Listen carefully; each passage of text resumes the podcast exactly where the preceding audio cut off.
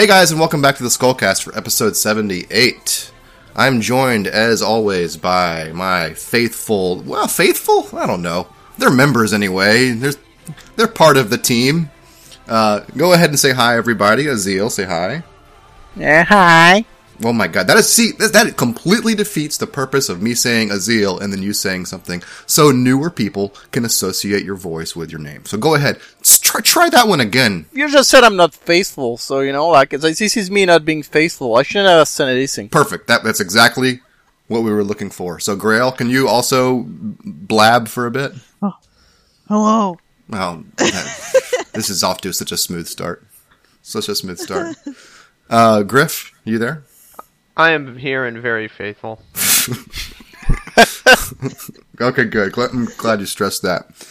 Well, guys, thanks for joining me once again for uh, discussion of the latest Berserk episode. Um, this is a pretty big episode, episode 346. Uh, the reveal of a major character who we have been waiting for for, I guess, since volume 28, which was in 2004. So it's been a while. The sovereign of the Flower Storm, the elf ruler, made an appearance, and I wanted to make sure. I know we meet every month to discuss the newest Berserk episode, but I wanted to see if you guys could clear your calendars, at least for the next few weeks, uh, as we go back and remediate all our references to the King of the Flower Storm, which I counted, it's about 48 different podcasts. So we're just going to redub those sections, just several instances and there are some cases where we'll have to re-record whole sections because we were using the pronoun, you know, he. So we're just gonna take those out and replace it with the proper. Can't we pronoun. just uh, record the word sovereign? You can just take that sovereign, and I'll say Yeah. her, she, and then just go back and replace all of them. You do sovereign? it yourself. Yeah, I, you know what? I can do it. I can do a good French accent. I can do that. no, you can't. So yeah, that was, uh, I guess the big surprise or reveal was not only, of course, the character design of uh, the ruler, sovereign, but also the, gender thing, uh, which brought out a lot of discussion, not just on Skull Knight Net, but everywhere else about was it always a woman? Was it always going to be a woman? What's with this Uh-oh. translation thing? Um, It wasn't like that female Ghostbusters controversy, was it? no, actually, you know, surprisingly, that that aspect of this whole discussion never came up, and I was very surprised.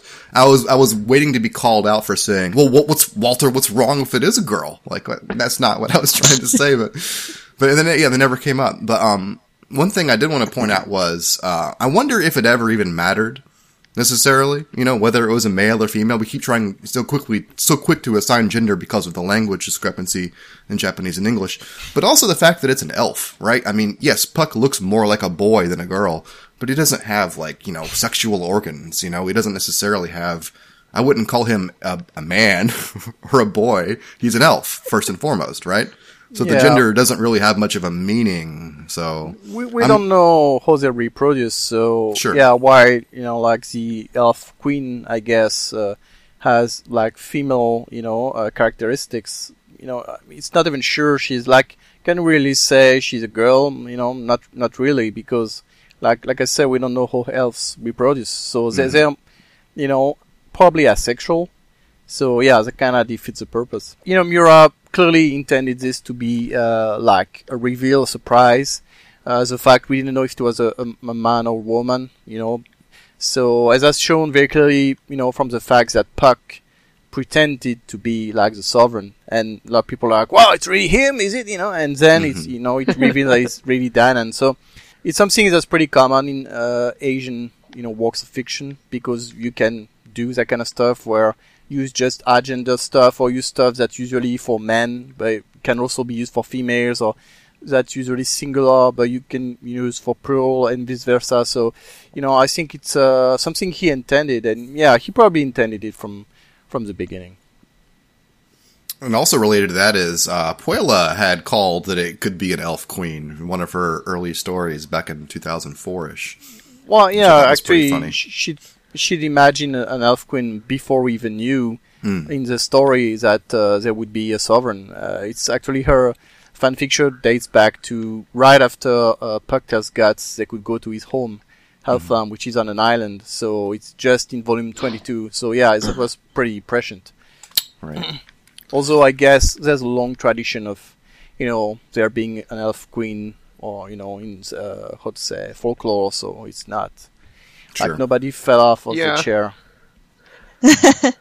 Yeah, it's not out of nowhere, but it's still pretty cool because you know, like you guys were saying, it's playing playing on the audience's expectations a bit. Yeah, that's nice. Yeah. Yeah.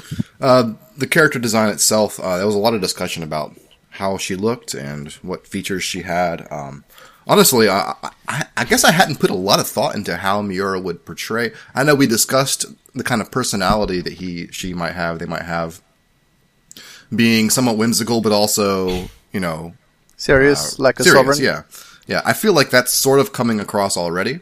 Uh, Yeah. where she kind of like you know she'll placate the uh, the tendencies of the elves uh, and also realize while also chiding Puck for trying to take over you know her her place uh, in a joking in a joking way. But I feel like we're going to get so much more of that once we actually have this deliberation between the group. You know, I'm really looking forward to seeing you know her characteristics, her personality, and how that comes across in the story. Yeah, one thing I think we, we did not talk about that I think is interesting is that Miura chose to uh, have her appear, you know, incognito in the previous episode as Danan's uh, house helper, uh, and then reveal that she, she had had been there all along. So I think it's also an interesting way to uh, reveal the character because uh, I think most of us expected it to be like they come into the throne room and there's this guy or you know girl there and they're like, "Yep, it's me. I'm the I'm the king. I'm the badass." So you know, it's uh, like that kind of thwarted uh, most people's expectation. I think. hmm We should have known because she was dressed way too uh, fancy for the help. She had all that nice decorations and accessories going on. Yeah, She was the best dressed witch. Yep. Yeah, and she, and she, she did a, stand. She did stand out, and if you go back and listen to what we said, obviously we didn't say that's it. That's the Casty Elf King Queen. Uh, it was more like she's. It seemed strange that among all these magic users, there's a housekeeper. You know, I thought it was just a little weird at the time. She seemed like the coolest hippie of all the witches, and then it turns out, oh well, that's why. Yeah, and she's Yeah. actually like yeah, her costume really did uh, stand out. She she stood out even among the gurus and every, and everything. So you know, it, it kind of makes sense. Another thing that came out during the discussions in the thread, which I thought was really interesting, was a couple users had pointed it out how Miura had actually laid the framework for that being a ruse all along in the previous episode, where Kuka comes in and she's about to introduce uh, Danan, and then Danan kind of like interrupts her and introduces herself. And then Yeah. later, Pu- Puck is talking about the nature or, or what the, the ruler is like, and then Danan announces, "Oh, well, we got treats." So before Puck can finish his sentence, he flies off to get the the pastries. So there are two different instances where you know the nature of the person was covered up, so that they can continue this you know kind of ruse about who the person actually is. Yeah, that was we already clever. know the Elf Queen's a master manipulator using treats to silence Puck. yeah, even I think even Gad's uh, you know way of telling Guts to wait and stuff was also so that things could uh, go along as they had planned. I don't know if he had a previous agreement with the Queen, but that's clearly uh, what was going on there. I do kind of feel bad for Eva Lyra though, because she kind of uh, made fun of Danan's treats, saying that they're good, but they're not as good as Flora's. Like when she's she's right there, and that's your whole that's the ruler of your species, and you're just talking down, talking Kind shade on her pastries. Come on, Well, you know, I mean, I think it's uh, in a way she was faithful, which is a quality I'm sure you can appreciate uh, Mm, to yes, I can. Flora. So, uh, you know, it's not all bad. But yeah, I mean, maybe maybe her faith should be in her queen though, instead of just some person. Well, you know, I think I don't know. I mean, Ivara is a pretty specific elf in that she's, you know, like this kind of city girl. She's a parody of a sophisticated woman from the city who's looking down on everything and anything and anyone. So I'm actually curious to see how she react to the queen. Uh, yeah, I think it might probably going to be pretty funny. You know, what she's like, oh yeah, maybe she's not so bad after all. You know, that kind of stuff. So mm-hmm. I'm looking I do- forward to that. I do think it's. I mean, I never expected we would be spending this episode talking about Eva Lyra so much, and that's fine. But like, isn't it strange that she's kind of the country bumpkin in this scenario? Like, they're in the heart of the elf world right now. Yeah. And she's acting like a city girl, where she's from some podunk, isolated place. Like, there's nothing around her but humans. So It's not like she's. You're right. That is her attitude. I mean, she's Well, treating know- them like they're bumpkins, and you're right. What- I'm just saying what- it's what's, strange. What's funny is that she, you know, like for all her, uh, you know, uh, how to say, pretending and stuff, she's still an elf like the others, and Yeah. her nature quickly shows. So when she was like, "Oh, these guys, you know, they're just from backwater place, whatever," but as soon as they come and say, "Oh, tell, tell us a story," she immediately indulges them and start gloating. So you know, it's she's just like Puck basically, even though she's always complaining about him and making fun of him, but she's no better. So yeah, I think you know, I, I think that's uh, you know the fun of her character. Sure. And on to the other reveals of this episode, of course, uh, we kind of get a smorgasbord of different elves, different types of elves that, you know, we all expected to see. We always wondered, uh, as we're being introduced to Skellig and its inhabitants, why we haven't yet seen the elves. Well, Miura was saving them for this episode, clearly. So as soon as they go into the forest, they are introduced to all variety of them, and all of them seem to, as we would expect, have an association with an individual element. You know, there are those of the earth, there are those of the wind.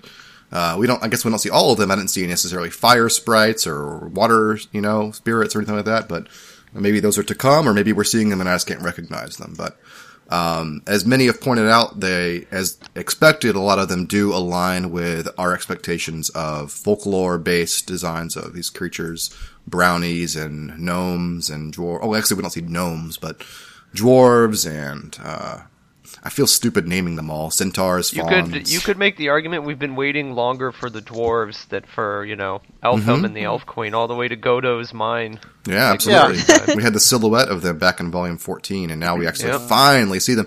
And it's funny, I'm so glad that Miura did this. I feel like he must have been reading my mind, or rather, I was reading Miura's mind, and that the first association they make is with Azan, a short, squat, bearded guy. You know, I'm so glad that that happened because that's always kind of how I expected that they would walk up to him and say, "Oh, are you one of us? Did you? How'd you get mixed up with Family him?" reunion. It's the Dwarf King. Yeah, hey there, cousin. Yeah, imagine he just takes off his helmet and he's like, Yep. "Yeah, here I am. I'm, I'm the king." I was also in disguise the whole time. I've That's been why I kept the the whole helmet on. Yeah, that's fun. But there are also creatures that aren't easily identified. And really, I guess there's only the one, right? The shadowy guys with the long noses and kind of covered in fur and kind of hang on the background a lot of these scenes. I, I don't even know what to call them. Of course, we don't know the official names for a lot of these creatures yet, but uh, I just thought it was very strange just to see an, uh, a, t- a type that we couldn't immediately identify with some kind of folklore. Uh, and, and maybe it is there. We just don't know what it is yet. So.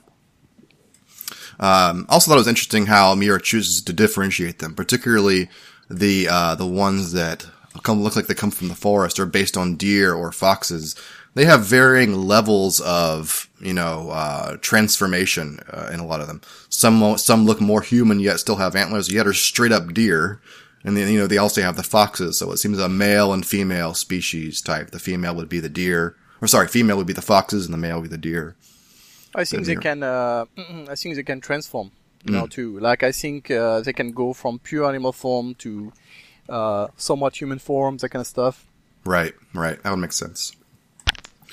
And I guess transformation also plays a role in this episode, given Danan's transformation. Um, I, I immediately had made the the connection with uh, Isma and her transformation from a merrow into a human, but uh, obviously it seems that uh, I think there's more to it, at least with the Elf Queen. She it seems like it's more just a display of her power in general, rather than simply like a, a true name thing. Like for I guess what I'm saying is. I don't expect the uh, the elf queen to be a former or, or a human elf hybrid. I mean, Yeah. it, it could be, but I, I- don't sense that from this episode. Yeah, I think uh, all Merrows are kind of half human, at, or Mm-hmm. at least you know, if you know the the way Isma was born is a typical way. But Mm-hmm. uh, yeah, I don't think clearly that the case. Uh, you know, in Danan's you know case, I, I think she's just yeah, she can just transform. It's also something Schierke had uh, hinted at back in episode uh, three thirty one. Oh, really? I don't remember that. Yeah, you know when she, you know when she said uh, she could take Different forms, right. avatars, that kind of stuff. Right. You know, like she was thinking about something else, but Mhm. you know, like clearly that's a display of that kind of power. Right, yeah. Um, another thing, I don't think I said this in the thread, but Danan's transformation also kind of solves a riddle for us that we discussed earlier about the connection between magic users and the elven world. Um, we would wondered when we arrived on the island why we didn't see elves. If there's this clear demarcation between where humans live and where elves live, well, I mean, clearly the uh, the elf queen can tra- traverse that boundary with no problems, or at least that's what she does because she has a role in their world and in, of course, her own world. We also wonder what the relationship would be. Period, given the magic users are kind of just like you know citizens there, right? You would assume that they are kind of under her purview. Yeah. But I, I wonder if her being a human kind of makes that tie a little closer. You know, they don't have a foreign ruler; they have someone that can walk among them as well. You know, I think that's the, the Well, you there. know, I think uh, you're going a bit faster. I think it's too early to uh, get to you know conclusions about that. Mm-hmm. Like, for example, I think the reason the elves don't go too much into uh, the witch village is because they don't want to, basically. Because we Mm. knew Puck was interacting with these guys, for example, because he's mischievous enough to like to play pranks on them. Mm. So I think you know either they weren't there because they were strangers, or it's because they just like didn't care or didn't feel like it. I also think on the topic of Danan, actually her size surprised me because uh, I always wonder whether she'd be human size, you know, or like Puck, you know, small. Yeah. And we've seen uh, in this episode that there are elves of many sizes, which makes sense. So you've got the tiny ones like Piskies, and then you know various medium sizes, and I guess Danan is a real big deal. But still, you know, it's it's interesting. I- Either way, you know, we're also not sure. Like, was she? Does she really spend time in that village as a housekeeper, or was that just a ruse in order to spy on the you know on the new guys and see what they were really like? Just not being in front of her and knowing mm-hmm. who she is, but how they treated a, a, you know a mere uh, house servant and that kind of stuff. So yeah, I think it's, it's a bit early to draw conclusions on all of that. Sure, I, I wasn't necessarily forming a conclusion, merely seeing how Miura could draw a line between those two worlds because she can take the form of a human. That's all. Yeah, actually, what I'm more interested in is whether somebody like Kukia can actually venture into her film. You know, like are these guys authorized to just walk in, or you know, and do they or do they not? You know, are they not able to handle the chaos of elves on a daily basis? You know, mm-hmm. so it's all you know. It's that, that's the kind of stuff I wonder because I think like Skellig is pretty much the elf island, you know, and like you said, I think the you know the witches and such are just residents there, and you know, mm-hmm. like they, they they exist there because they are tolerated by the elves, but it's not like it's not the other way around. You know what I mean? I think they're probably. Sorry, Griffith, go ahead.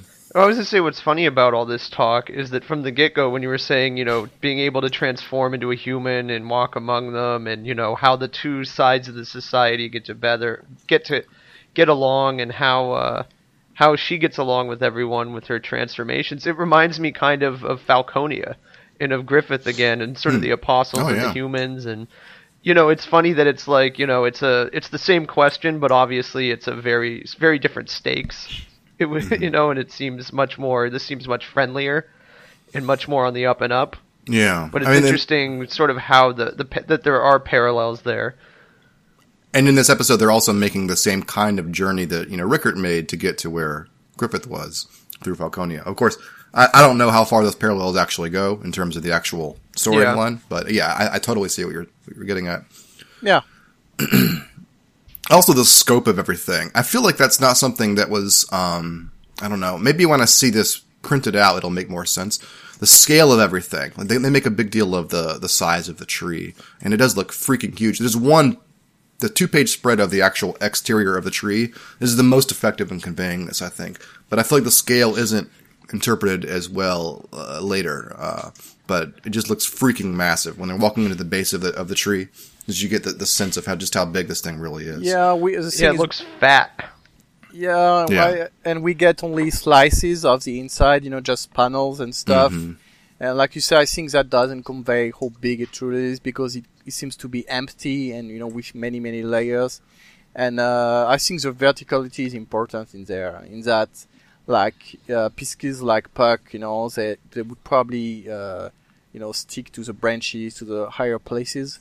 So I think there's really probably a lot of elves in there, and we've just seen like only the few who dared move their asses down to in order to see the, the strangers. Yeah. But there's probably a lot of them. Yeah, and of course, you know, we're learning a lot more about the nature of this island so quickly, and yet there's still so many unanswered questions. Like, we don't know where elves necessarily come from, although if I had to take a guess, I would guess it is probably the tree or somewhere in this region. And uh, we, that's just pure speculation. We don't know. I, I feel we're getting closer to learning more about the nature of elves just in the next matter of episodes. the origin you know? of species, you know. Yeah. But Yeah. I think I I don't think they all just sprang up from the tree. I think uh, because we knew there were elves in other places in the world. and, Sure, Like yeah. obviously traveling through the sea is not convenient. So I think it's a place. It's probably been a refuge for elves over the last thousand years, Mm-hmm. and uh, it's probably always been a kind of like the elf capital. But uh, yeah, I don't think necessarily elves, you know, come from. It's a well from which elves spring. I think, uh, you know, they're probably you know natural, naturally arise from stuff. But yeah, I mean, uh, I I do think we might get uh, an insight into how they come to be. Sure. Yeah, it'll be interesting. To touch on what you said, Walter, I think that um, uh, speaking of scope and kind of the the unanswered questions, I'm really interested to learn more about the sovereign's uh, kind of the extent of her spiritual power and how it compares to God Hand and Griffith and all that stuff. So I'm Yeah, really- I, I would imagine it's of a completely about that. different nature, right? You know, the God Yeah. Hand's power and Griffith's power is very direct. It's all about manipulation and direct control over humanity and things like that. Right. And hers seems very, of course, you know, associated with the elements, associated with the natural world. Uh, but yeah, uh, Schierke actually comments on that, you know, wondering the nature, the, the scale of the, the power given the size of the tree and how she's made this the home I of think elves. Yeah, I think we shouldn't expect like a lot of people try to compare, you know, uh, the sovereign, you know, against the god hand, and you know, like uh, the citizens of Elfhelm will be an army with Guts, we will march on Falconia They with look them. and- pretty scary. yeah, you know, I, I mean, I, I've basically been saying for 15 years that this wouldn't be the case because, like, you know, elves are elves. Like you see Puck, you see an apostle. That's not just that's not how it works. And so, what, what, what I'm sure the sovereign's power will be like really immense, and she'll be able to do great stuff, like, for example, cure Casca. Uh, yeah, I don't think she's just gonna throw some kind of fireball at you because that kind of stuff, you know. And I think people should keep their expectations in check in that regard because uh, I think she'll have a lot of knowledge, like really arcane knowledge that goes beyond even what Ged has uh, shared with the group so far. Uh, and I think she, her powers, you know, are probably really wide and uh, on a wide ranging of, stu- um, of things. But yeah, she's not gonna be like I don't expect her to be able to stand up against the God Hand. I, I just, I, I just don't see that happening at all. I, I think they're not meant to be like it's not a symmetrical thing; it's asymmetric. Right. That's what I was going to say, actually. Well, Yeah. I think I think maybe she could be of use, but yeah, I, I I agree with you overall that it's probably more of a support role Yeah, I mean, yeah, that she and Elfhelm will end up playing. to be of use, definitely. Like, could she, you know, uh, come up with a talisman, somewhat like Fra did, that would help with a brand or something like that? Yeah, sure. You know, she could she cure Casca? Sure. Could she, you know, help give them some, you know, item or don't? Uh, certainly, but yeah, I, I just don't see her, you know, firing fireballs at, you know, apostles or something But like look that. at the look at the the elves with like the dung beetle armor style there. they they imagine ten thousand of those. you know, it, pretty hardcore. It actually uh, reminds me of that shot of, Of Puck. Puck. as a knight, yeah, y- you know, Yeah. during the Lost Year chapter. One Yeah. thing, you know, I wanted to say that we didn't touch on when we were talking about all the kinds of creatures, uh, not just elves, but other creatures that are there, is that we see a panel of uh, elves that are associated with plants, and there's one that really looks uh, similar to Chich. So, oh, really? Show me, Yeah. tell me what page. I don't. I missed that. Uh, it's on page 15 when they Are are, they the ones playing the drums? yeah, on the, mushrooms? mushrooms, Oh, yeah. Oh, you're So- right. oh yeah. Yeah, they, they've got these little hats, and you can see there's four of them, and they each look like the plants with which they are associated. Oh. And uh, yeah, and you know they're, they're all so cute. So I don't know. I, I was really pleased to see that, and uh, Yeah, that's right. They don't have wings, and their ears are a, kind of a more rounded shape, just like yeah, Cheech. ag- again, I mean, something uh, I think uh, we called, at least I did, uh, right when she happened. so was introduced. I mean, so yeah, it makes sense. Although it's interesting that uh, the sovereign herself actually has wings, mm-hmm. and she's got these big antennae uh, as well. So I'm not sure what they're uh, what it's about, but that's interesting. And of course, there's a staff. Like she's got this big mm-hmm. magic staff that's like uh, witch's staff, but you know, like the level 50 version. Yeah. she's max level. Yeah. Well, one thing I did actually, find the character. Go ahead. No, I was just gonna say one thing I actually wonder about is uh, whether you know, like, how did uh, you know magic users start? How did the mm. first one learn about sure. something? So, you know, I'm I'm curious to know if like the sovereign of the Flowerstorm has not been like the teacher of the teachers, you know? Is she the one? Is she like the guru of the gurus? You know what I mean? Mm. So it's just, you know, I'm just running my mouth off, but yeah, I'm curious to know if she hasn't been, you know, instrumental helping magic users, especially the ones on Skellig, uh, actually learn about magic and refine their use of magic.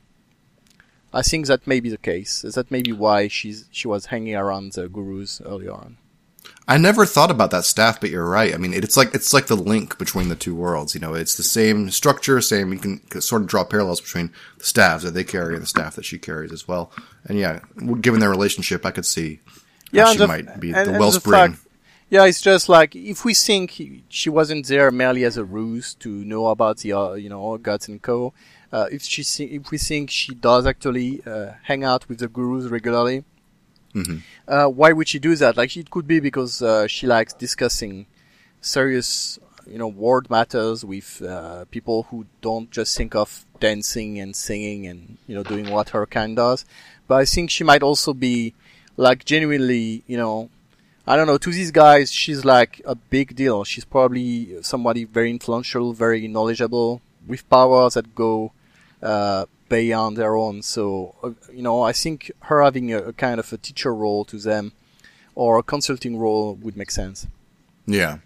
The question is to what extent. I mean, it's it's it's yeah. clear from what we know is that the world's in danger because of what Griffith has done. And so the question is to what extent is she going to involve herself or has already involved herself in preventing that, you know? Yeah, well, I, think that's that's that's, that's the, the discussion that's to come.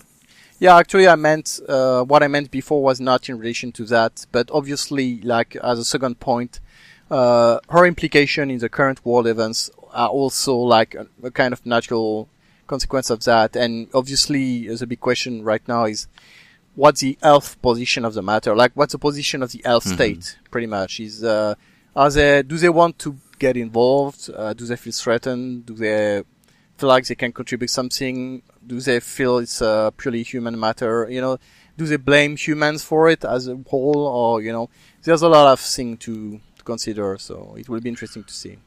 I feel like the overall warm welcome they received here doesn't indicate anything adverse against humans as a species necessarily, but that doesn't mean it's not going to yeah, happen. You know? Yeah, sure. I mean, uh, obviously, again, I think something we've said many times uh, in previous posts and podcasts and the like is that you know elves elves are nice generally. Like yeah. the for- there's a force of good. So you know the idea is that the sovereign of the Flowerstorm would tell Guts, "Ah, oh, you're gonna have to pay for this or you're gonna have to do this or I, am not gonna no just you know I don't feel like it I'm not gonna cure your girlfriend yeah. that, that, kind of stuff like yeah. obviously that, that's not very credible but or they're you know they'll welcome their men and they're not gonna come right out at the beginning and be hostile but they might say later at dinner like well you know you guys really screwed up so yeah you sure. know, your, whole, your whole species did yeah I, I think she might still uh, tell them well you know humans you know, are problematic species, and she, like she wouldn't be wrong. And I think yeah. all of them would say, "Well, you know, yeah, sorry about that." I mean, I would hate, I would hate our entire species to be defined by our worst. Like, you know,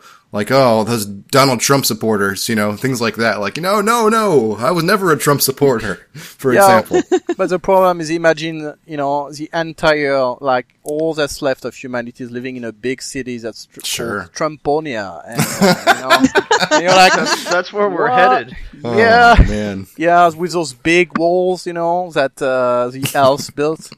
Oh, made shit. out of brass. It's real. It's happening. oh yeah. You know, think about that hair. Not that I think of it, you know, it does look kind of otherworldly. So Oh man, it really does. yeah, he's not. He doesn't look human. You know that you know skin tone and stuff. Anyway, also, yeah. hasn't really aged despite all he's been through. He looks the same. So the yeah, Man, how do where do we go from here? Holy shit. uh, Bombs have been dropped. ungraceful transition is I'd said earlier that I found uh, the character design of the Elf Queen one of the most interesting things about the episode, and it's true. The antenna themselves, I I mean I think most readers would look at those and think, huh. Where have I seen dual antennae like that before? Oh, right. Rosine had some very similar to that. She and she also had right the long on ears. point. Yeah. And so I thought it was very interesting because if you go, if you think about that just a little bit, like her design itself, she was influenced because she wanted to be the queen of the elves.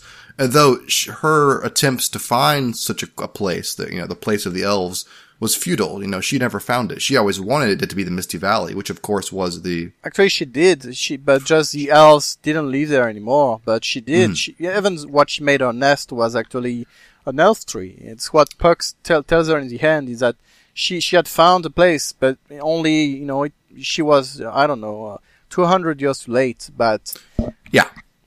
But she, my point is just she didn't know what an elf queen would look like. So she fashioned herself, or at least, you know, we don't know the A to B between, I want to be this kind of apostle and here's the design that you get. You know, we yeah, discussed it that could be before. that whatever the powers that be are that transform you, maybe they knew a little better. Yeah. Yeah. and uh, you know Yeah. that those forces, you know, actually fashioned her into something. What's funny is we were talking about elf queens and the idea of elf queens. We've already had an elf queen, you know, or at least a facsimile. Yeah, you know, tot- totally. Story. So yeah, that's very interesting. I thought it was great that Miura made that callback. I mean, maybe if you, if you can even call it a callback, because the, the connection tissue between those two things is pretty disparate. But I, get, I I can see it, you know, the connection between those two character designs, and I wonder if that was intentional or not. Uh, Yeah. I, I think I think it was. I guess it just means that Void's a pretty good you know copy artist. Yeah, he's got those character models in his big, you know, volume. He knows what they look like. In his big brain, one thing that makes sense is that uh, Rosine, you know, she's got these feelers because like moth have them, and most insects have antennae, and they're Yeah. like you know dual. So, you know, either way, it makes sense for the design to be like that. You know, like to have one or to have three wouldn't make sense. Uh, but yeah, it's interested. Interesting. He chose to together these two and together wings as well as uh, a kind of very flowery, uh, like petals, you know, for her uh, Yeah. body and uh, the kind of where her legs are. It's a kind of a dress. So uh, it's interesting. It, it, I think it will be in such a way that she has characteristics from different types of elves. So she has the wings like the Piskies, and she has the Right. antennae like uh, I don't know some other kind of elf we haven't seen, and she's got some other parts like the, the whole plant-like aspect is like uh, you know the chich, you know, uh, kin. So um, yeah, She's like the Uber elf. Yeah, well, she is the Uber elf. By the by the same token, she resembles uh, Rosine, and with Griffith's hair so much, we better hope Guts doesn't have like flashbacks and you know swing the Dragon Slayer out of reflex. I didn't actually think the hair was that similar. I saw you guys talking about it. It just it seems more permy to me, right? Like It an is, eighties it is perm. bigger in the front. It's more of a yeah, more froey. Yeah. I think it's just stylish flowing hair. It's just Miura's style for flowing hair. Yeah, and it's wavy, you know. Like I mean, Guts Sure, killed sure. everyone who's got wavy hair. Fuck you! He, I mean, I don't think that's beyond him. I mean, he could do that. If, if yeah, if if he was, you know, uh, connected to the armor at the time and the armor said, "Oh, fluffy hair, fuck this." You know, I can see that. Um Grail, you actually get a really great coloring of that two-page spread of the queen. So, um, Oh, yeah. how was that? And choosing the colors and all the things that, all the choices that go in in that design.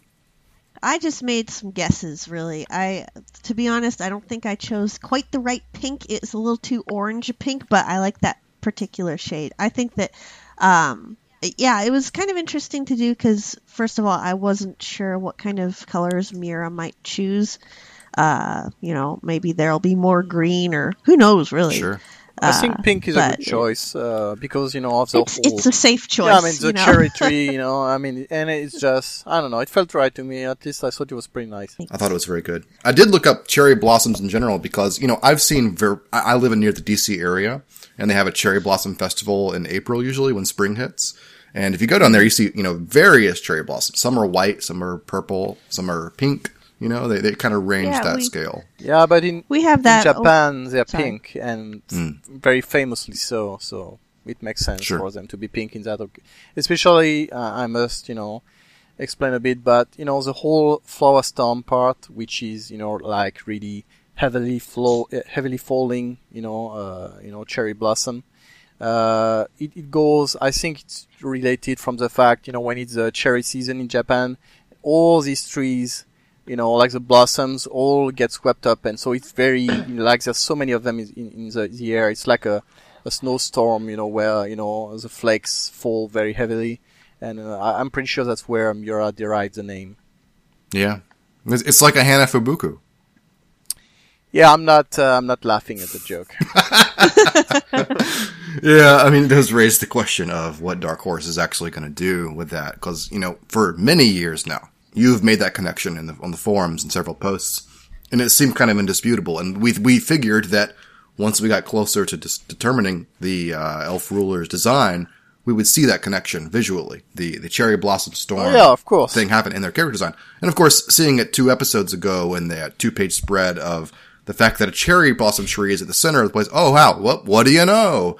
And now we see this, and so it seems indisputable. Yeah, it's not like they had any excuses because, you know, even beyond what I'm all saying, which is based on the text, in the episode it's revealed, there's a panel where you see blossoms, yeah, spiraling in a kind of mystical background. Yeah. So, you know, I mean, it's, the word means a thing, then we're shown a thing, which is the same thing the word means.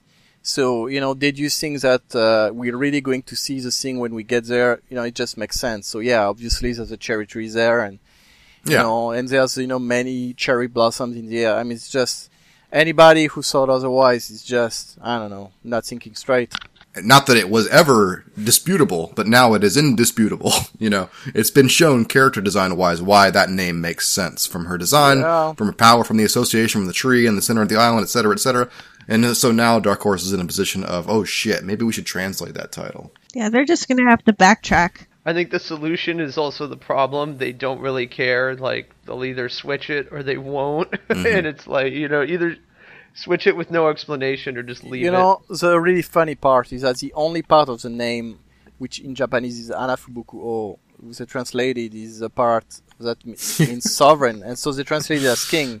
Yeah. So they translated what part, and it's actually the part they got wrong. So Right. yeah, it's it's pretty funny, but at the same time, you know, like Dark Horse translation is not perfect. Uh, there's a lot of stuff they don't get right, and but this one is, you know, quite probably the biggest fuck up. I mean, I, It's I, very curious. to this very day, I, curious. I don't understand why they didn't translate the, the word. You know, I mean, it's like instead of calling Guts a struggler, uh, Skull Knight call, call him just, you know, uh, Mogakumono. You know, it just, I mean, yeah, sure. or just, you know, not the black swords means the Kuroi Kenshi. Yeah, yeah, yeah. Or just the kuroi Swordsman or the Black Yeah. Kenshi. You know, the I mean, Kuroi swordsman. it, it just, yeah, it doesn't make sense. So, yeah, it's kind of, I don't know. I, it, it never made sense. It still doesn't. And yeah, Yeah. I'm, I'm Speaking of good translations, isn't his name actually Gatsu, but his friends call him Guts? It's That's- Guts.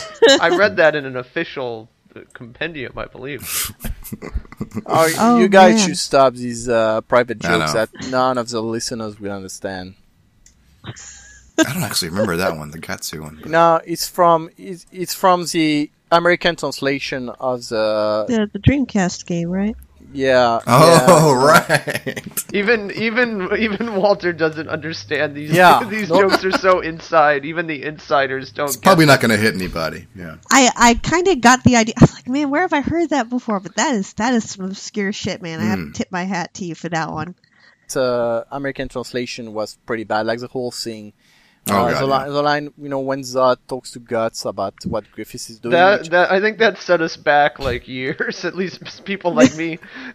yeah, but I don't, I don't want to get too sidetracked, but the uh, the glossary section, the uh, extras. That's where I got that. Yeah, yeah, yeah. That Oh, Zodd was the literally the vessel of Griffith, meaning Griffith's inside Zodd somewhere. Yeah. Well, he's big. He could fit. I mean, it's not the because- vassal, but the vessel. yeah, actually, did did you think they, they meant vassal? Yeah, I thought they quite meant possible. vassal. They meant they meant that he came from Griffith, as in Griffith's like subordinate. Yeah, well, that's stupid. It, it- it's again, this is not worth spending time on for. yeah, okay, yeah. Art. Anyways, there were really many, many mistranslations. Yeah. So, you know, how about So how about yeah, fuck, fuck. We both want to go in two different directions. I'm putting my foot down. Barites, boom. what? No, no, no. It's Okay, the okay. secret weapon I've been holding back the entire episode. Well, a secret weapon you just read from me. So okay. Yeah, that's right. So yeah, well, you know, I wanted to keep that for the end because it's the most mysterious part. But sure. Sure. So yeah, Barites is the element of weight. So it's a new type of elemental which we've been introduced to in this episode, which uh, I found quite insane actually because Yeah. like first.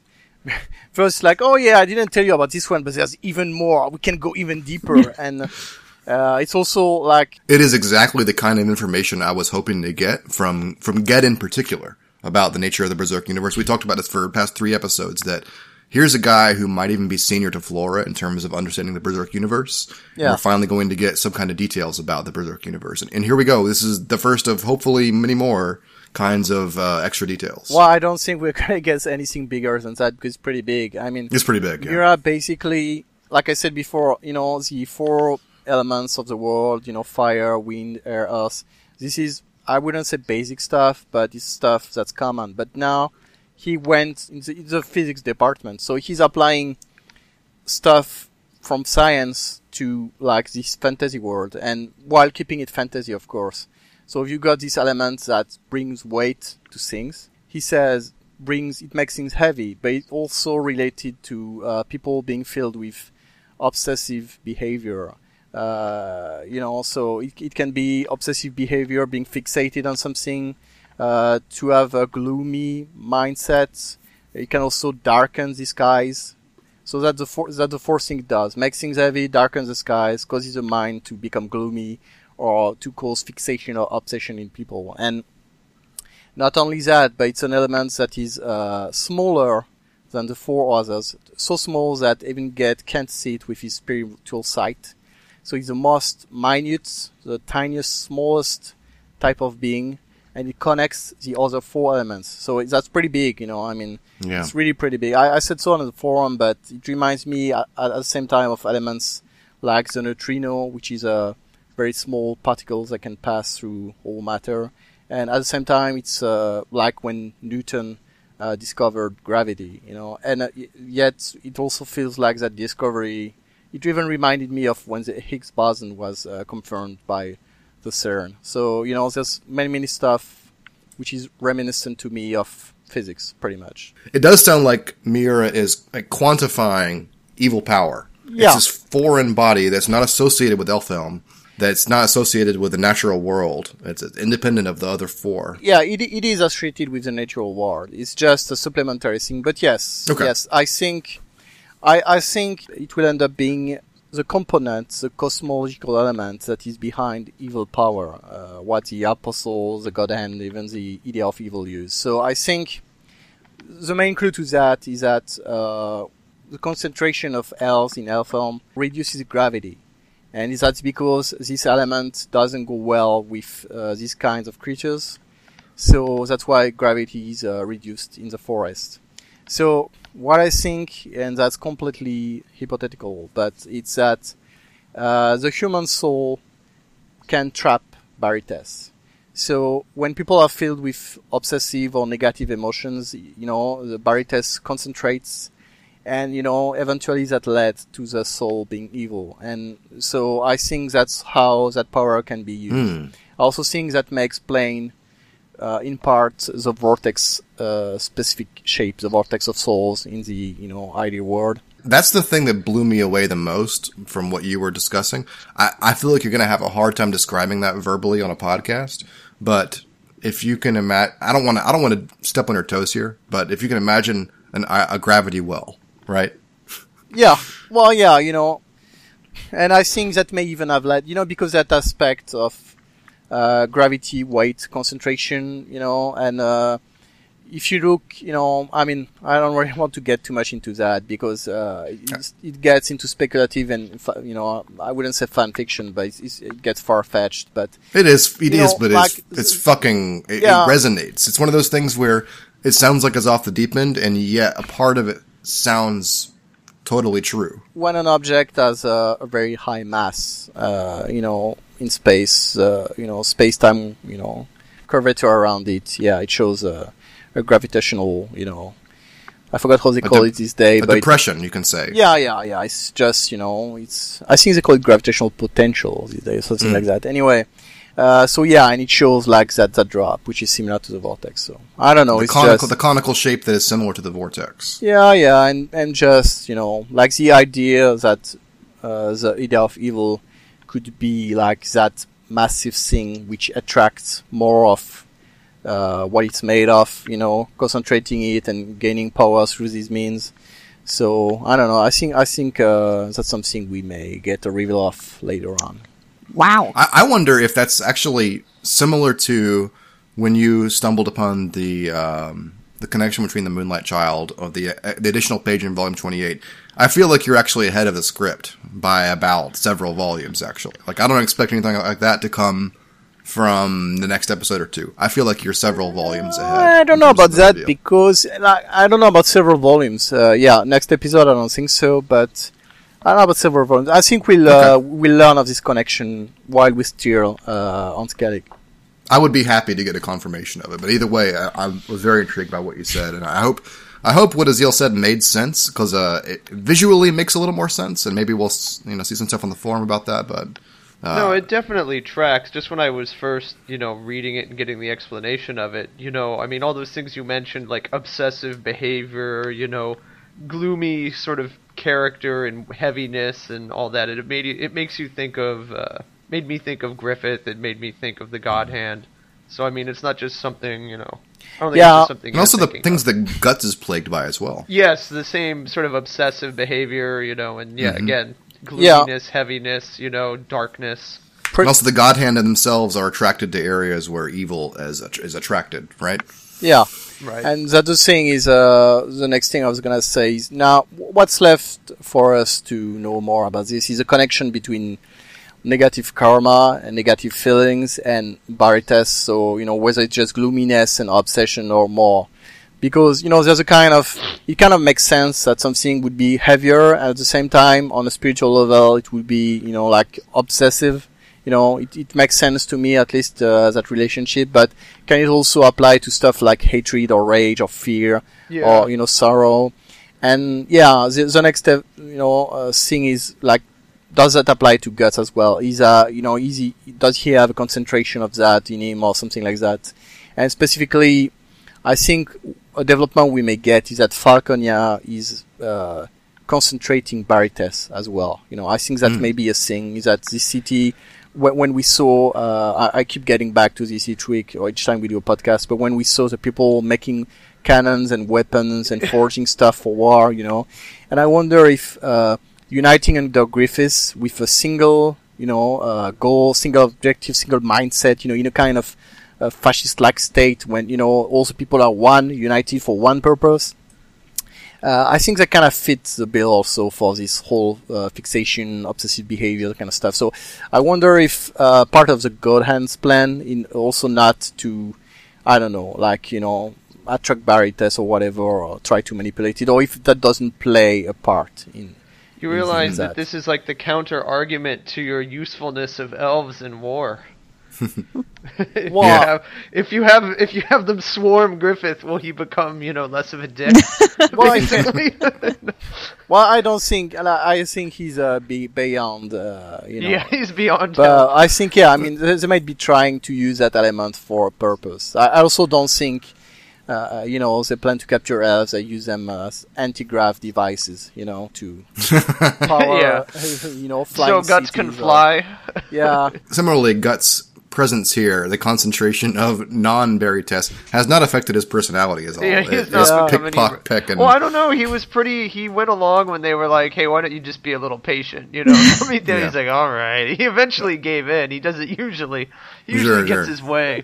I'm I'm referring to Puck's brothers making fun of Gut's serious attitude. Like it just seems like he's out of place here, is what they say. We Yeah, we I- might need to take some time to just talk about the comedy in this episode. Oh, sure. Yeah. it's fantastic. we need, we need to do a page by page. I've been really putting that off because I wanted to introduce all the major concepts before we started doing that. But, But- I feel like we're there. Yeah, I was actually gonna say just one thing is that you know when the you know the Puck brothers, uh, the Puck family actually make fun of Guts. It's actually what made me think about the fact he might actually have like a concentration of Barites or whatever because he's you know pretty serious and stern. Mhm. But yeah, that might sticks just out. be Well, I mean, that, it, it that goes might be along reaching. with other things that have been said about him and about just his state of being, and you know that him and Flora have talked about with his anger and rage, and sort of what keeps him going, and in a sense has powered him too. Yeah. Yeah, it's karmic fire, sure.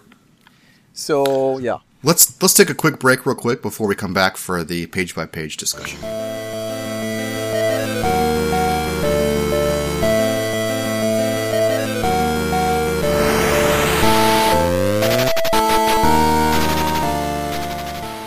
We're back. Took a quick break, get some snacks, and uh, we're gonna do a page by page of the episode in case you guys want a little bit more about 346. Are you sure we should do the page by page and not just do the like Puck's brothers and then you Yeah, know- I mean, I don't think you have time, yeah you don't have the time for page by page man. and we've already gone over like you know a good amount. Well, the thing is, I have page by page notes, and they're really small. So Yeah, Okay. but I think let's not rush and let's just Okay. do like Puck Brothers and the Magnifico Puck Kings thing, and I think that'll be. I mean, it's my. okay, tell you what, tell you what, you do the leading on this one, and I will just comment. How about that? Oh, okay, okay. If you want, if you want. Please do. Uh, all right. So uh, w- one thing we didn't mention uh, in this whole talk is uh, humor on this episode, which is pretty heavy, and I think one of the big reveals, at least for me, something that uh, really mattered was uh, to see Puck's brothers. So he's got uh, these five brothers that show up when uh, Isidro and Ivarela are, you know, hanging on the branch. And uh, yeah, it's pretty, it's pretty funny. So uh, they- they've all got these uh, names which are similar to him. So it's Pick, Peck, Pook, and Puck. And uh, Those are all vowels. uh, yeah, yeah, it's all you know, Yeah. pr- it's just variations of uh, vowels in Japanese. So, and um, he seems to be the elder because he's got one spike, where the others have all two, three, four, and five.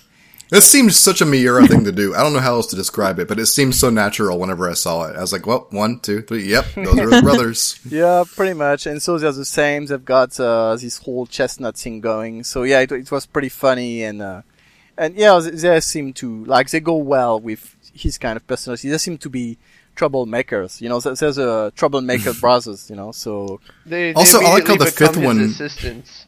Yeah. yeah, I know his his accomplices in the in the evil crime.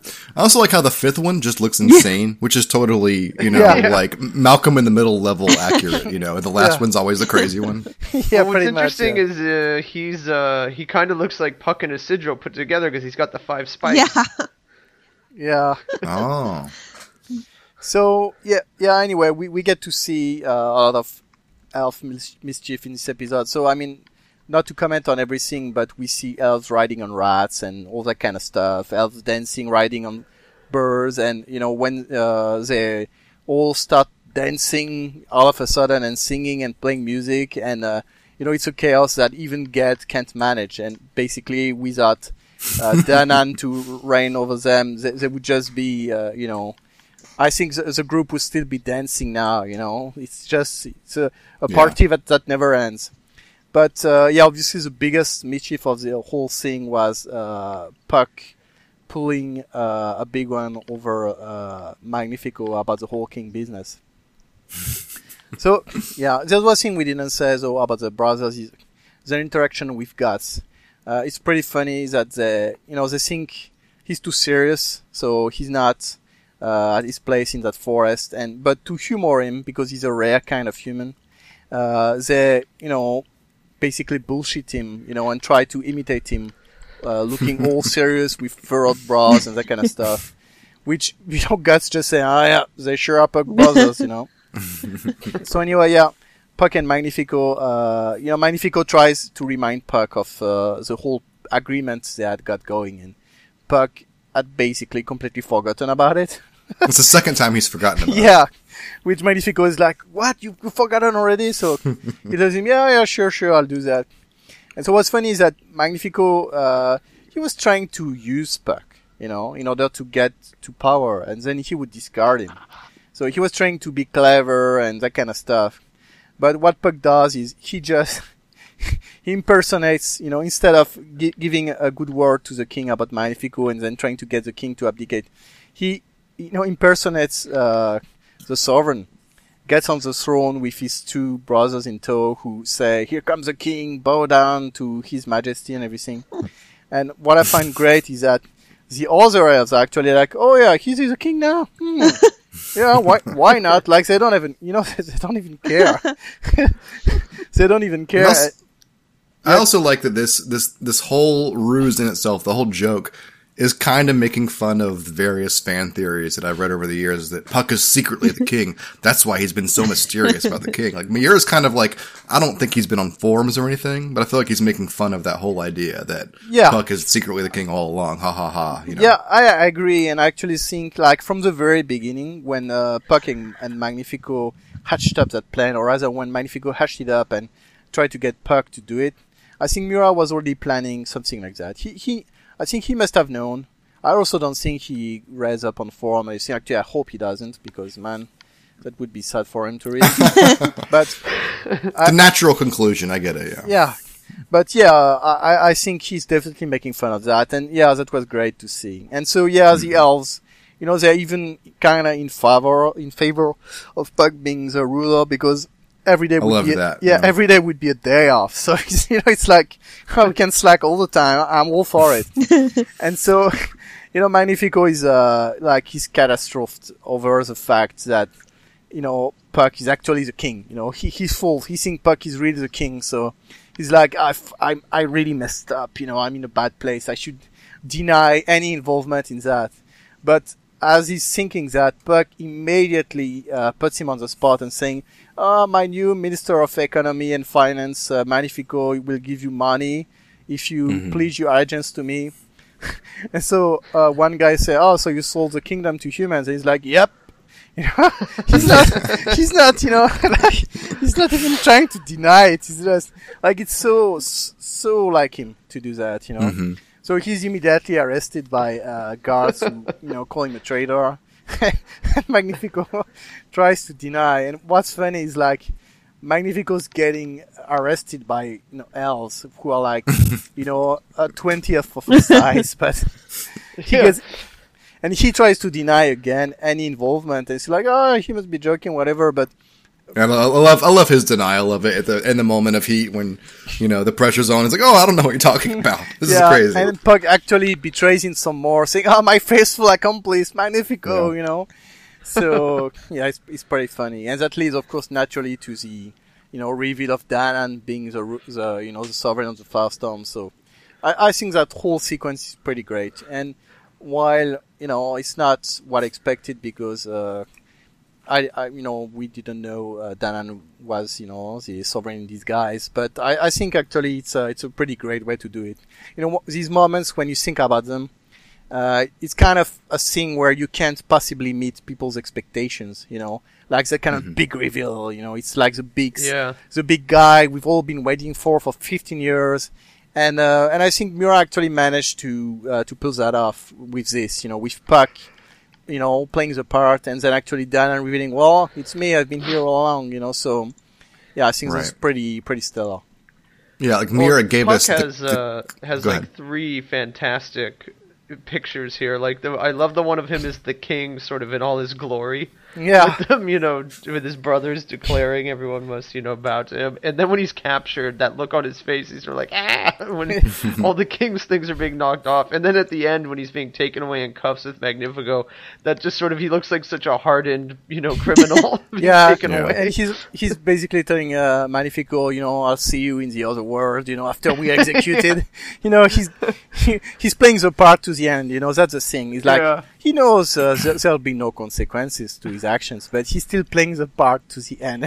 and Magnifico's I think it's face. the first time I've seen like a, a usurper d- or a, someone usurping the throne done purely as a prank. You know? Yeah. Yeah. If So- you look at pages 15 and then 16, there's actually a kind of A B comparison between their the group's reaction to who's the king going to be to it's Yeah. Puck, and then their reaction is like, what? Yeah, you can only see like the bottom of Gut's face, but you can still Yeah. see like a sweat drop coming down.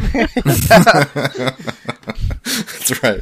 Everyone reacts in different ways. Like, and Casca and Guts are the ones that change the least. But yeah, Puck, Guts is indeed sweating. You know? Yeah. Oh shit. even what? he, even he's like, yeah, oh god, what was what now? You know. yeah. I like yeah. that. Uh, you know, the brothers even have a, a kind of uh, small box with a stamp. You know, it's some kind of traditional box for the stamp Right. I wonder the what that was. Mm. So yeah, it's it's very traditional stuff. So yeah, he's got. It shows that Puck's really got the full, you know, uh, garb. You know, he's even got the seal. You know, the king's seal with a whole chestnut, you know, imagery on it. So Mhm. it's pretty, yeah, pretty funny. and I think that was a great conclusion to that little, you know, thing that started on the ship uh, a while back ago. You know. Yeah, long ago. I guess it was volume 35 or 6. I can't remember. It's been a while. Oh, 33 maybe. Anyway, point being that, you know, this was the capitalization on that long ruse. I do wonder if there's going to be a few more things like that. I kind of think this is it, though. It feels like they played all their cards, and this is probably it. A lot of people, well, two people in the thread had commented, like, I wonder if that's all Miura. Was that, was that it? Was that the whole thing? And it seems like kind of a waste. I'm, I'm kind of paraphrasing people's expectations on this, but like, I felt that it was pretty funny. I thought so too. And particularly that, and, and particularly that Mir, uh, Magnifico himself, like his inclusion is like, has forever been hilarious and perfect because you know, yesterday, the last episode, he was like sitting down to tea and it crosses his legs like, tut tut, here's the tea, please, you know, Yeah. please serve me. You know, the whole point of his inclusion here is that they're in an otherworldly place, like the most non-human foreign land, and here is the most worldly character probably in the Berserk universe, who's expecting to being pampered, who is roy, you know, kind of like a false royalty himself, being treated with natural royalty. I feel like that contrast itself has been funny throughout, and it will continue to be funny because he just doesn't fit in here at all. Yeah, and it's very funny because he he wanted like his plan all along was to curry Yeah. favor with the kings and try to sell elves. You know, like I, I you know I'm I'm really reaching here, but it's kind of like you know what uh, Europeans did with Africans. You know, uh, slavery. You know, Colonialism. Yeah, wh- where they no they curried favor with the kings of Africa to in order to sell slaves. You know, people were sold as slaves. You know that kind of stuff. That's pretty much what his intent was with elves. So it's pretty pretty crazy stuff, and you know uh, even dark, I would say. But he actually like so he wanted to curry favor with the sovereign. But he actually got the sovereign to serve him tea, and he was a dick about it. So you know, you like you know, if, if, if there actually was a kind of ruse trying to see what these people felt like, he he's the one who actually came across as a I read as a douchebag. So you know, it's just Yeah. like these guys. Well, you know, yeah, I think that's the the big thing with his character is he's trying to be this manipulator and this, you know, but he's but he's just he's completely incompetent. Yeah. like he's Yeah. terrible at it. yeah, he's a worse I also just person. I also just think it's hilarious that he is trying to be that because his dad is that. Like he's just a really failed imitation of his dad. yeah, pretty much. The Yeah, master manipulator, you know. He it's was- in his blood, but he's not capable. yeah, like our introduction to him is uh, him being chastised by his father. You know, and that's pretty much like his entire character is about that. But I think to bounce back on what you said, so that was you know like that was the grand fi- finale of uh, the whole Puck Magnifico plot thing, and I think it was perfect in its way, and I, I, don't think it's gonna go further than that, except maybe. Uh, a quick mention, you know, like oh, Yeah. we could still try another plot or something. but I actually think Magnifico himself has still got some some stuff in him, uh, and I think we'll we'll get to see him. Like he's a minor character. He's obviously a very minor character. Like he's barely above having a name, you know. Uh, but I, I do think he's going to find his true calling in Elfhelm, you know, on Skellig. I think he's gonna, you know, become a merchant, or at, at least his whole merchant thing is gonna get going with these guys. And I don't know if he'll go back to the human world and try to sell stuff he's learned, or if he's gonna try to be a liaison or something. But I, do think uh, he'll have some some development, you know. He, They might however- actually appreciate him for who he is, yeah, since they'll be able to see that, and he can't sort of hide himself. Yeah, I think he's even his whole manipulative uh, fiber, is, you know, like it won't be to the displeasure of elves because that's kind of what they're all about, you know, fooling people, playing pranks, you know, deceiving. So yeah, I, I think, you know, even if it's minor, I think he'll have some development. As long as his development involves more surprised faces from him, I'm fine with that. Yeah. 'Cause Well, that's like what I just wanna see Any, more any, Don't me wrong. any kind of yeah. faces. yeah, all all of Magnifico's faces are my And favorite. I don't know who thinks it was a waste to do this with Puck. I am actually like it blows me away. It's like beyond my expectations that they actually went this Yeah. far. Yeah, sit on the Yeah, to sit on know, the throne. Yeah, to have him on the throne and have him with that ridiculous mustache and beard, you know. Yeah. Which I also love that it flies off when they get Yeah. yeah, it's just Yeah, a yeah, yeah. prop, you know. Even the crown, you know, even the fake crown, like it's so how to say, it's so cartoony, you know. Like it's really, Yeah. he's got the, you know, the mantle, the fur mantle. It's really, you know, oh, I am, God. I'm pleased that he was even king for a, a moment. yeah. yeah, Also, props to Puella. I think she had called that it looks like Puck sitting on a throne in that little Yeah. preview that we got of it. So she was she was able to call that. Oh, that was pretty cool. yeah. And that throne is uh pretty cute, by the way. You know, kind of Yeah. throne of nature, very low key, very, you know. Uh, I like Mm-hmm. it. Yeah, yeah. I, I, that's one thing we didn't say during the page by page was that full scale reveal of the throne room, the palace area of the uh, the reveal. I thought was very very well done. I like the light coming in, the how everything kind of leads to the vanishing point of the throne itself, and yet the throne itself is very downplayed or It's a little subdued. Or under, it's more like a seat. Yeah, Yeah. The, de- the decor is very grand, but the throne Mm-hmm. itself is very yeah low key. I I thought that was Mm-hmm. very nice and fitting again for the rule of elves. You know, not somebody who's necessarily putting themselves forward, you know, uh, with power and authority, but someone who's a natural ruler and benevolent. Yeah. I guess that's the episode, guys. Uh, Yeah. We didn't discuss uh, what's coming next, episode 347. That's because, honestly, I haven't given it a lot of thought. Because we're already here so much quicker than I thought it would be. I think the last episode, I'd said, I, I figured we would see the Elf King within three or four episodes. I thought this episode would be about Guts continuing his discussion about his past. And of course, we went a completely different direction. Miura merely put his gas on the pedal, or pedal on the gas, and kept kept moving much further than I thought we would. To- We're already here. To, to be the elf- fair, it was it was not unlikely uh, that you know we would have seen a continuation of the scene inside the the mansion, but at the same time, it was also possible we would cut to you know something else, and that's what happened. So I Yeah, think that sure. I the think maybe they'll they'll they'll conclude that with her, you know, present as she is, because that's Yeah. what he'll, he'll really have to explain his past to her in order to just Yeah. give the context I- for I- either- curing cancer. Oh, wow. Actually, I think it'll be the opposite. I think she will know so much about Guts already. Oh, I feel like be I said before. I feel like she's all along been the oracle that Skull Knight has drawn from, and I, I could be proven wrong in the next few episodes. Yeah. that's that's maintained. I maintain that theory. you know. well, then well, she's probably going to explain the rub, you know. the Like, Here's what you Yeah. need to do for me. Here, Sure. here's a problem with your theory, Walter, is that uh, Bring it on. the Skull Knight can travel, you know, through different parts of the world right now because he's got the Yobim Zunosurugi, right? Uh, hmm Buried blade, but buried sword, but you know he didn't have that before. So how did he do it? Did he just run on water with his horse for days on hand to go, you know, uh, talk to her? So we don't know how long he's had that sword. He simply uses it as a weapon Yeah, but he to said- Nerd and the cliff Oh, off. he said he intended to use it for against the God Hand, Mhm. and then he uses it, you know, not as a weapon, but as a way to uh, get out Transport. the Clifford. So I think, Yeah. you know, I think he hadn't used it before.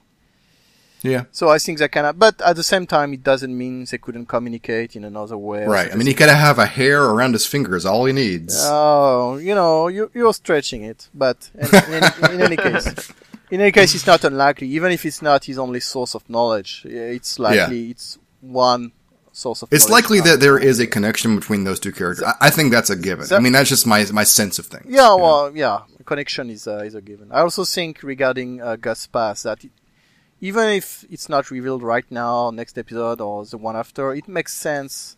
It will be soon, and for the simple reason that when Casca is cured, you know, her past and Guts' past, these things will have to be explained. Yep. So you know, you know, at that time it would be, and I think it even makes sense for Miura to wait for her. It would, you know, be more powerful if, she was the one to tell it. You know what I mean? So Yeah. you know, I can also see that happening. And um, yeah, actually, regarding what you said about how fast it goes, I think it was reminding people that we've only been on Skellig for four episodes. Yeah. yeah. so it has yeah, been quick. No time is being Also- wasted. Also, like, I just want to take a moment here. Like, guys, like, we're here. Like, we have seen the Elf Ruler, and we are mere episodes away from them addressing Casca's restoration. Like, we are more than a decade in, this is more than a decade's worth of, you know, build up to these moments that we're about to see, you know. So I know Dude, you guys this, know this that. whole time I've been impatiently waiting for the final battle. I'm sorry. I'm just, I'm, we're so I far actually- away from where I need to be. I've seen a few posts like that, to be honest, of those kind of like, they just need to get this shit wrapped up so they can get back to Griffith. Like, okay, okay. Let's take our time here, guys. Yeah, It's well, not. It's not the journey. It's the destination. yeah, I- Yeah. I don't think these people will be able to enjoy anything in the story, including the final battle, you know, with this mm-hmm. kind of mindset. If you're always just waiting for a story to get on with it, then by the time it ends, you're, you know, you're still not satisfied. What they yeah, want like, is, I want the ending. I want the ending. Oh, I was so disappointed in that ending. yeah, Like, okay. Yeah. what they We've want, had that discussion as well. what they want is for the, you know, Berserk to have ended with Volume 3, you know, where Guts just take a strikes at Femto and it just, you know, kills him, and that's it. Yeah. The end. I did it! so, but yeah, I mean, to emphasize how big of a deal this is, Casca has been unwell since the eclipse, Volume 13. We're now, This is you know, yeah, sorry. it's triples that amount of volume now. Yeah, Thir- the 39. potential of her being cured is probably the biggest thing. Sir- I mean, that's that's almost bigger than the final battle. That's like Yeah. inevitable, whereas this is like still a question mark. to me, well, this is to me, Dakari, this is go like, ahead. yeah, I think it's the biggest deal since the Eclipse by far. You know, even maybe even bigger than that. It's for two thirds of the series. Cascan be, has been in this state, and uh, you know, like next episode, like we don't know what's gonna be in it, but what I can tell you is gonna be a big fucking deal. Like this episode was a big fucking deal. The one before was a big fucking deal, and you know the next one is gonna be a huge, huge fucking deal. That's for sure. So, you know, anyone who's a fan of Berserk better not be in that one because it's gonna be, you know, the model. I also feel like, in addition to merely addressing the Casca scenario, I don't think that Miura brought them all the way to Elfhelm just to address that. I feel Oh, like there's probably more in store for what the uh, ruler has to say. Of you know? course, the thing is like Casca's restoration is just like the biggest item on the menu, Yeah, but then for sure. then there's like a, a you know a hundred others. N- Not Yeah. only like like there's some which are derived from her restoration directly, you know, with Guts, with the group, with everything. But there's just everything else, you know, with the world, Yep. with what uh, the God Hand is doing, Femto. Then something's gonna happen on the island. We don't know what yet, but something's gonna happen. The Skull Knight might arrive. There might be trouble, you know, uh, and the, the group dynamics will be completely shuffled around. We have to be remade. Then each member of the group is going to have to decide what they want to do. Follow guts, go to Falconia, do something else. I mean, it's, it's huge. And of course, you know, talking new knowledge, maybe new powers, new equipment, training. How long will they stay? Will they get new allies there? Will some people like Roderick of Magnifico leave the group? I mean, you know, it's just too many to, to list. You know, I've just done like a one percent. Yeah. I mean, as we've said almost every episode, I feel like since we've recorded back in 2012 was that Miura was binding all these threads to one point, and then after that point is bound, where do those threads go? We're still at that point of them being bound.